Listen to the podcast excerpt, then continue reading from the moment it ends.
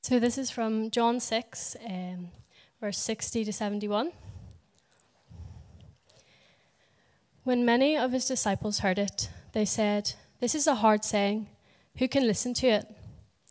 But Jesus, knowing in himself that his disciples were grumbling about this, said to them, Do you take offense at this?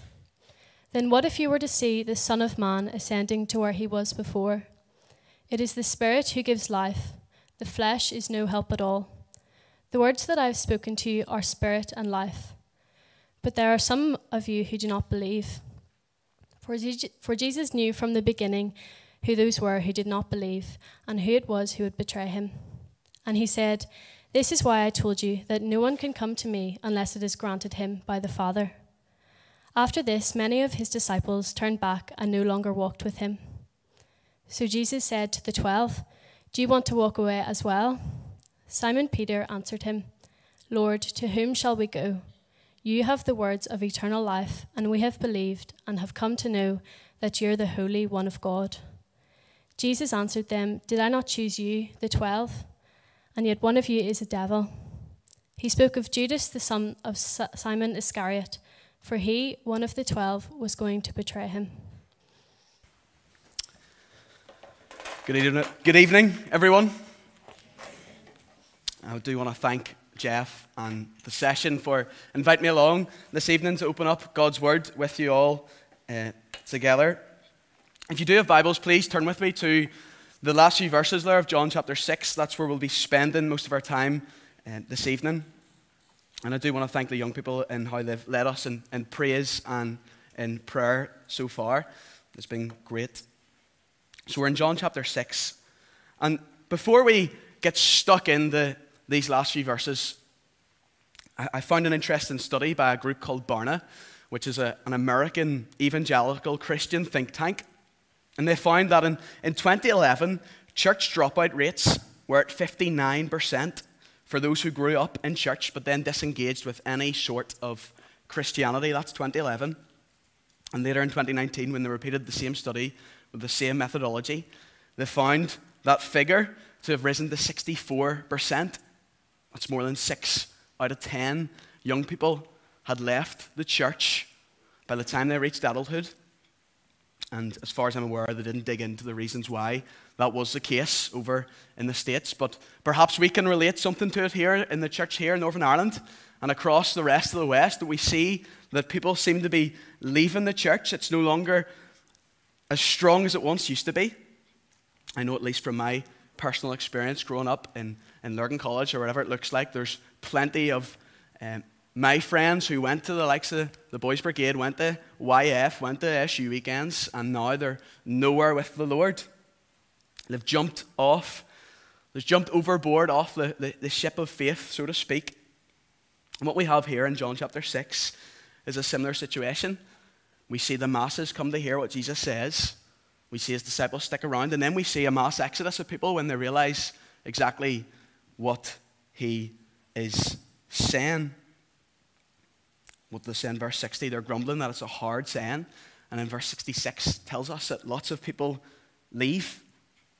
And it's clear from Scripture that our hearts naturally, in our unconverted state, are prone to wander away from the Lord. We feel that, don't we? I'm, I'm convinced that's why that wonderful hymn, Come Thou Fount of Every Blessing, is a church favourite. That last verse, we often sing it with great gusto, don't we? When we sing about our hearts prone to wander, Lord, I feel it, prone to leave the God I love. Here's my heart, O take and seal it, seal it for thy courts above. We know that we're prone to, to wander away from the Lord and his goodness. And as we look into these few verses briefly tonight, I really want us to hem in in this attitude that Peter confesses in verse 67. It was the refrain in that song Lord, where else can we go? There's nowhere else to go. And I trust as we approach the Lord Jesus' word and we see his glory, and we witness who He is, that we'll have that feeling in our hearts too that we've nowhere else to go but to run towards Him and to rest in Him. So, just a bit of context to these verses. It comes at the end of the dialogue of I am the bread of life. I'm sure we're all familiar with the I am statements of the Lord Jesus. Well, in the, the previous verses here, this is where Jesus talks about being the bread of life. What does he say in verse 35? Whoever comes to me shall not hunger, and whoever believes in me shall never thirst. I am the bread of life. He's the bread of life who offers us eternal life through his costly death. That's basically a summary of the verses before. And I do want to look at the cause of their unbelief. What caused these disciples to be shaken? Well, we see in verse 60, they're saying in their hearts and saying aloud, This is a hard saying. Who can listen to it? This word hard doesn't necessarily mean hard to understand, but better hard to, to swallow, difficult to accept. The message that your only hope is Jesus, that he was claiming here. He was going that the only way for you to know life is to eat the bread of life. And what is the bread of life? That li- the bread is my flesh and my blood. was difficult for these people to swallow. Surely they probably thought that true life was found in, in following uh, the law or doing good, or in today's language, true life is whatever makes you happy in that moment. And many who hear the gospel message react this way, don't they? When they hear the message that we are ruined, our only hope is Jesus, they don't like it. They're disgruntled. They're saying it's a hard saying. But notice, they don't all leave in verse 60. When do they leave? In verse 66, after this, many of his disciples turned back and no longer walked with him. So, what was said between verses 60 and 66 that made them leave? Well, verse, verses 63 to 65 sum it up. Jesus is saying, The Spirit gives life, the flesh is no help at all. That's verse 63. The words that I've spoken to you are spirit and life. And verse 65, he's saying, This is why I told you that no one can come to me unless it is granted to him by the Father. So, what really offended the crowds was the Lord Jesus saying, Look, you are absolutely finished. The only way for you to be saved is through the grace of God. The gospel he preaches completely sabotages any thought that we can get salvation through any sort of performance based merit. The only thing that we bring to Jesus is our need. The only thing that we bring to Jesus is our need, and that's what really is controversial to these people here. It smashes any sort of idol we have of self dependence. All we offer is the admission that we have nothing to offer. That's when people leave. And sometimes the truth is, is hard to swallow. Often it can be the most painful thing to hear. I'm sure you've maybe heard the illustration of, of the doctor when, when someone comes in and it's a really awful doctor if the person's really, really ill. But because it would be an awkward conversation, the doctor goes, You know what? I'm not going to tell them the truth of how serious their illness is. That's an awful doctor. And Jesus, the great surgeon of, of souls, doesn't blemish any truth. He doesn't candy floss it. He tells the people how it is, and he says, You need the grace of God. You need the Spirit to give you life. And that presumes that without the Spirit that we're dead, spiritually speaking. We're spiritually blind. Without the Father planning and the Son dying and the Spirit drawing us to Himself, we've no hope. I love how the late Tim Keller, who sadly passed away recently, puts it. He writes Modern people, for example, may come to the Bible looking for answers to the question how do I build up my self esteem and feel better about myself? Yet in the biblical passages on sin and repentance, they will discover that the more basic problem is a too high view of ourselves. We are blind to depths of our own self centeredness and overconfidence in the wisdom that we have to manage our lives. So, in other words, he's saying we have too high a view of ourselves, morally speaking. That's Tim's diagnosis. And then he goes on to say, then in passages on adoption and justification, they will learn that by asking to feel better about themselves, they're asking for too little, too little in comparison with what our new identity in Christ can be. So he says we have a high view of ourselves, and then he's saying we've too low of a view of God's grace. And I think that is a huge, perfect summary of the human condition. We don't realize how incredible God's spiritual work is in the heart of someone who's been born again. Um, and, and we have too high a view of ourselves, morally speaking. We don't see the depths of our blindness and our sin. So that's the cause of their unbelief, isn't it? That's what rumbles them. That's what sends them off, is that they're spiritually blind. And in, in our sin, we cannot naturally see the beauty of the Lord Jesus and what he's done for us. We need God by his grace showing us that through his Spirit. Or as John Calvin says, our hearts are idol factories. We're always looking for other things to put our worth in. And growing in our knowledge of ourselves and of the world around us begins by knowing that we need the Spirit of God to speak to us through His Word. There's another author called Francis Schaeffer, and he talked about when he looked over the West, if he was on, if he had an hour to speak to a Western man, he would spend 55 minutes explaining to them sin and judgment and the consequences of their sin because we naturally, our culture doesn't ever talk about that. Before we move on to, to the solution, which I'm sure you see is, is God's grace, His Spirit causing us to bring us life, I think it's definitely worth going on a slight caveat here. I think it's incredibly important if you look at verse uh, 64. Jesus knows. What does it say? For Jesus knew from the beginning those who, were, who did not believe and who it was who would betray him. In verse 71, he knew it was Judas was going to betray him. He wasn't shocked when people left him. And verse 66, after this, many of his disciples turned back and no longer followed him. It was his disciples, people who professed to follow the Lord Jesus. Those are the ones that followed him. Not everything that glitters is, is gold. Anywhere there's, there's real money, there's counterfeit money. And Jesus knows the depths of our hearts. And the challenge for all of us is He knows what we're thinking. If we're, if we're sitting going, oh, I can't wait to finish high school so I can go to university and not ever set foot in a church, or He knows if we're at church only to, to put up uh, a good reputation, or if we're sitting thinking, you know what, this whole gospel, it's a load of nonsense. He knows. So, really, if we're putting on a show, then the show's over. In fact, it never really began. He knows our hearts, He sees right through us.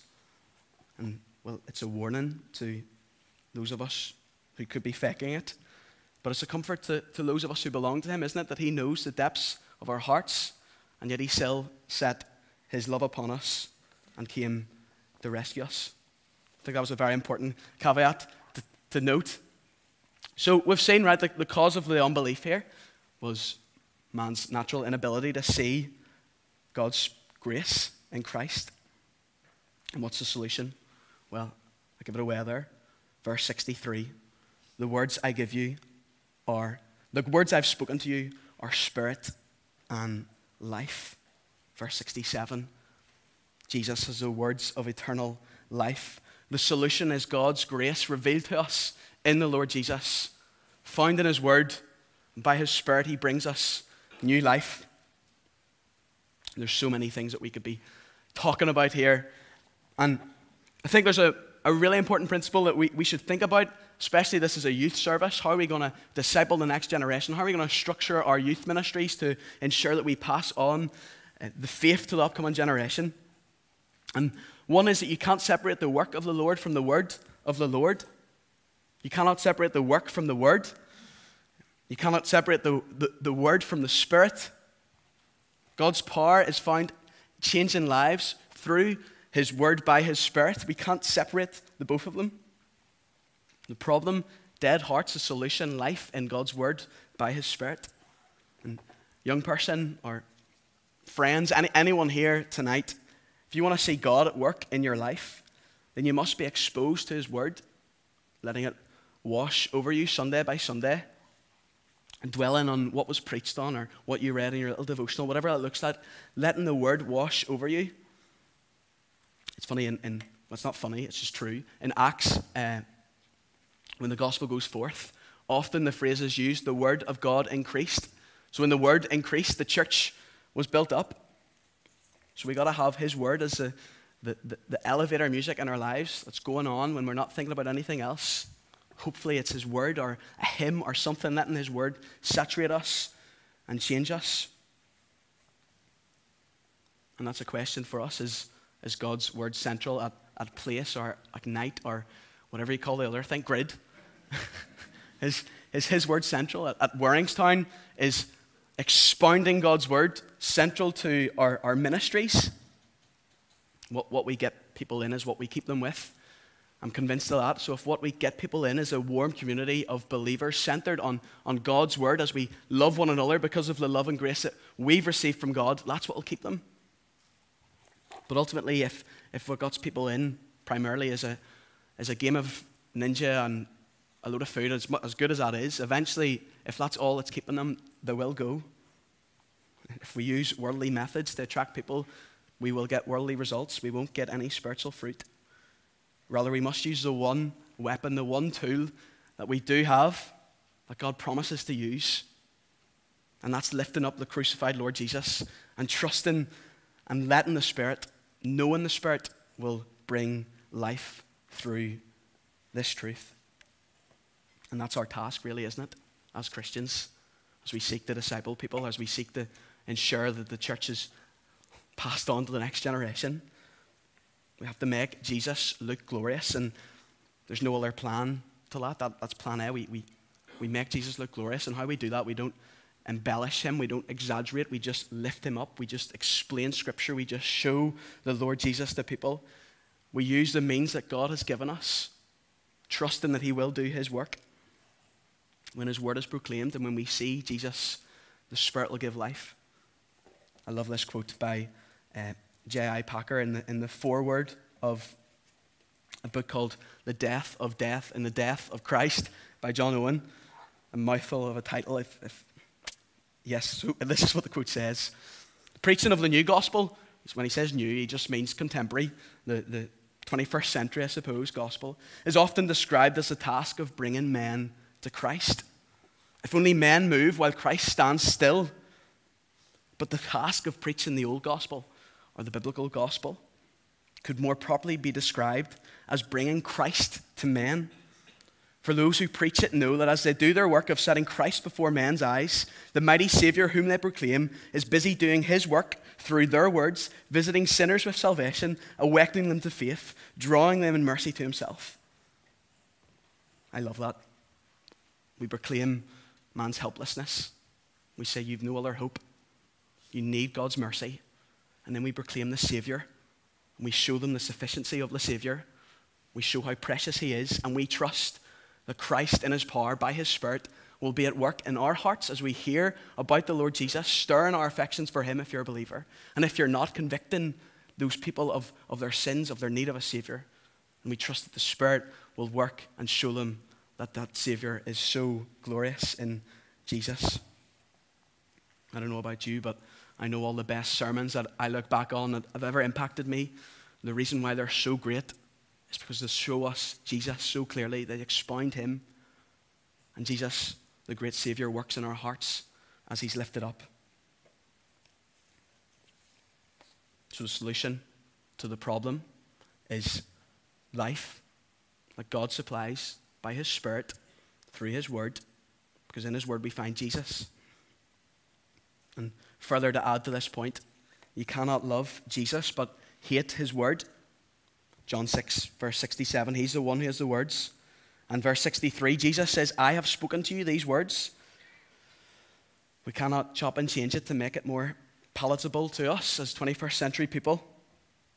And we must acknowledge that there are certain aspects of it that will cut us, that will challenge us, that will um, challenge certain pre- preconceptions that we have. Jesus did not preach certain things because he knew they'd be unpopular. He came to give his life as a ransom to many, not just to win a, a popularity contest.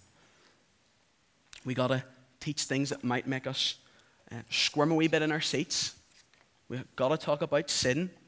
Why do we have to talk about sin? Because that's how we can get on to grace, and that's how we can get on to Jesus. We've got to talk about all of it. We can't love Jesus and ignore his word. So we've seen that the reason of these people leaving was their blindness, their spiritual death. We see that the solution is the life that only God can give the life of God's grace in Jesus. And that means for us as Christians, we can't raise ourselves. The solution to your, your lust is not more of yourself. You're not going to be able to fix your lying. See your covetous heart, your greediness. You can't fix that. But He can. And He offers us to us through His Spirit, granting us new life.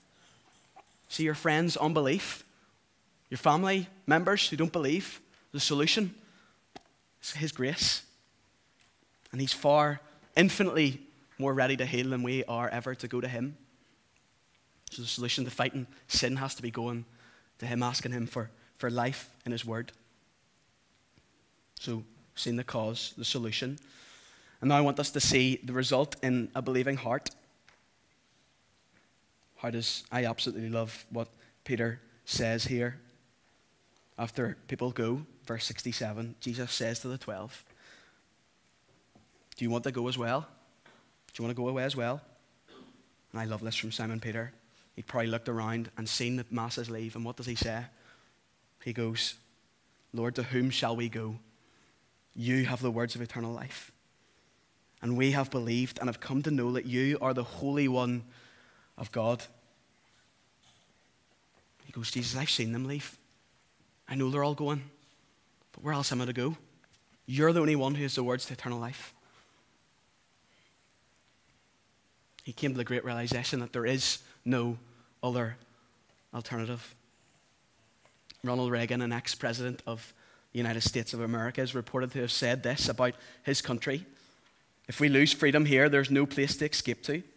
This is the last stand on earth. If freedom goes here, it's gone everywhere. There's no other hope. That's the sentiment, not the message I want you going away with, but that sentiment here, I want you to be leaving with. The feeling that we've nowhere else to go but to Jesus. There's no other hope.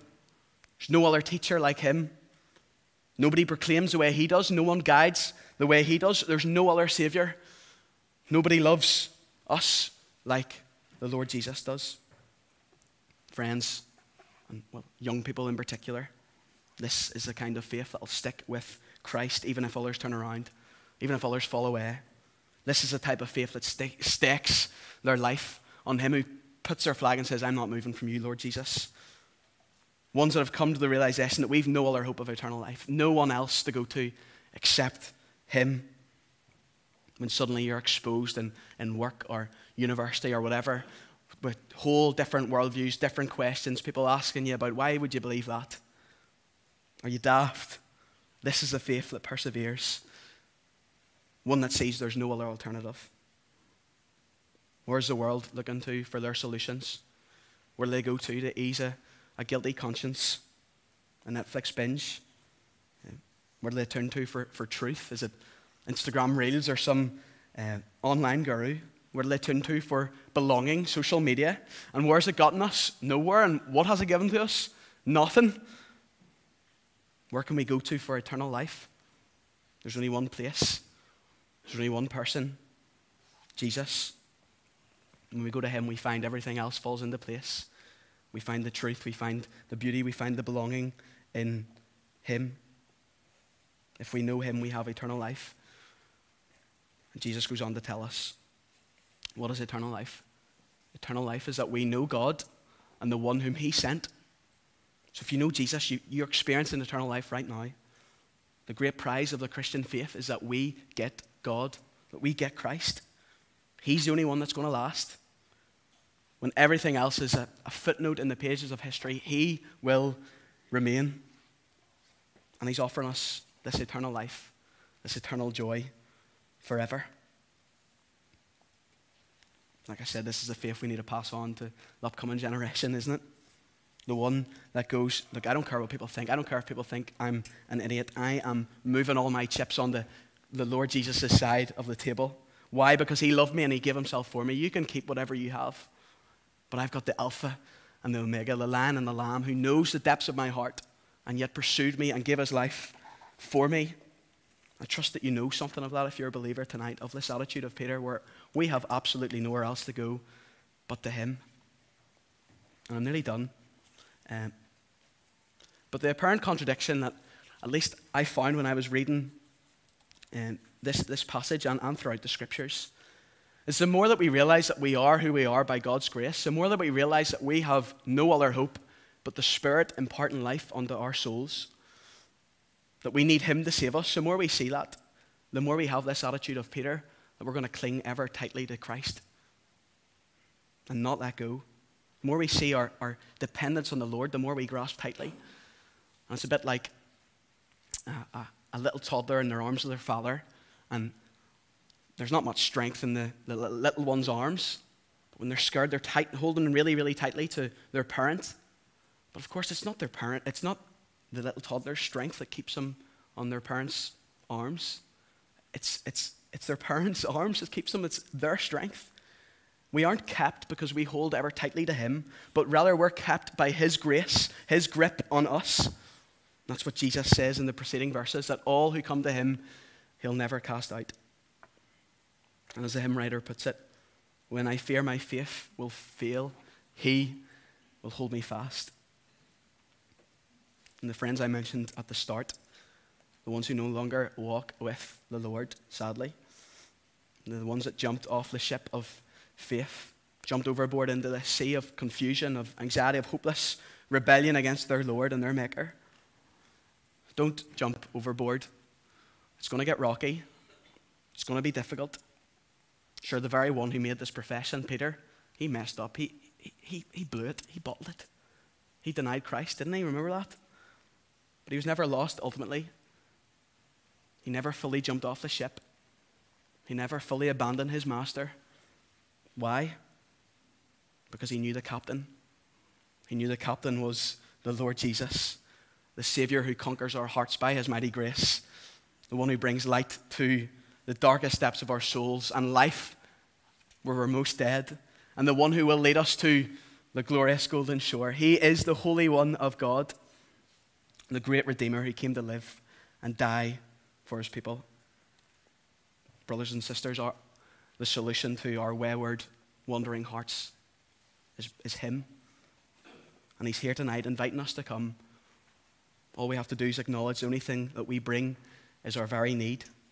The only thing that qualifies us is that we're totally unqualified. And He says to us, I will never let you go. And if He were to ask you tonight, if I were to ask you tonight, as the masses leave, apparently, according to this study, and, and anecdotally at least, and from my life, if I were to ask you, are you going to go too? Are you going to leave? Will you respond with Peter and say, Lord Jesus, there's nowhere else to go? I have no other hope, no other hope of eternal life but to go to you. Because you are the Holy One, the Savior of the world, who loved me and gave himself for me. Can you sell that in your heart tonight? And I really trust that you can. That, that, let's pray in response.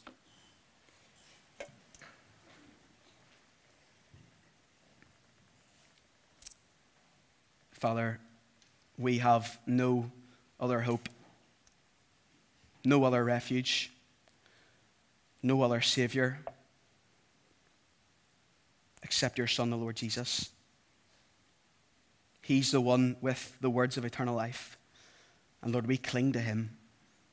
We long to know Him more. And we trust in your unwavering grace and steadfast love that you will keep us and you'll bring us to dwell with you forevermore. So please do help us enjoy that wonderful truth this evening and this week and forevermore. For it's in Jesus' name we pray.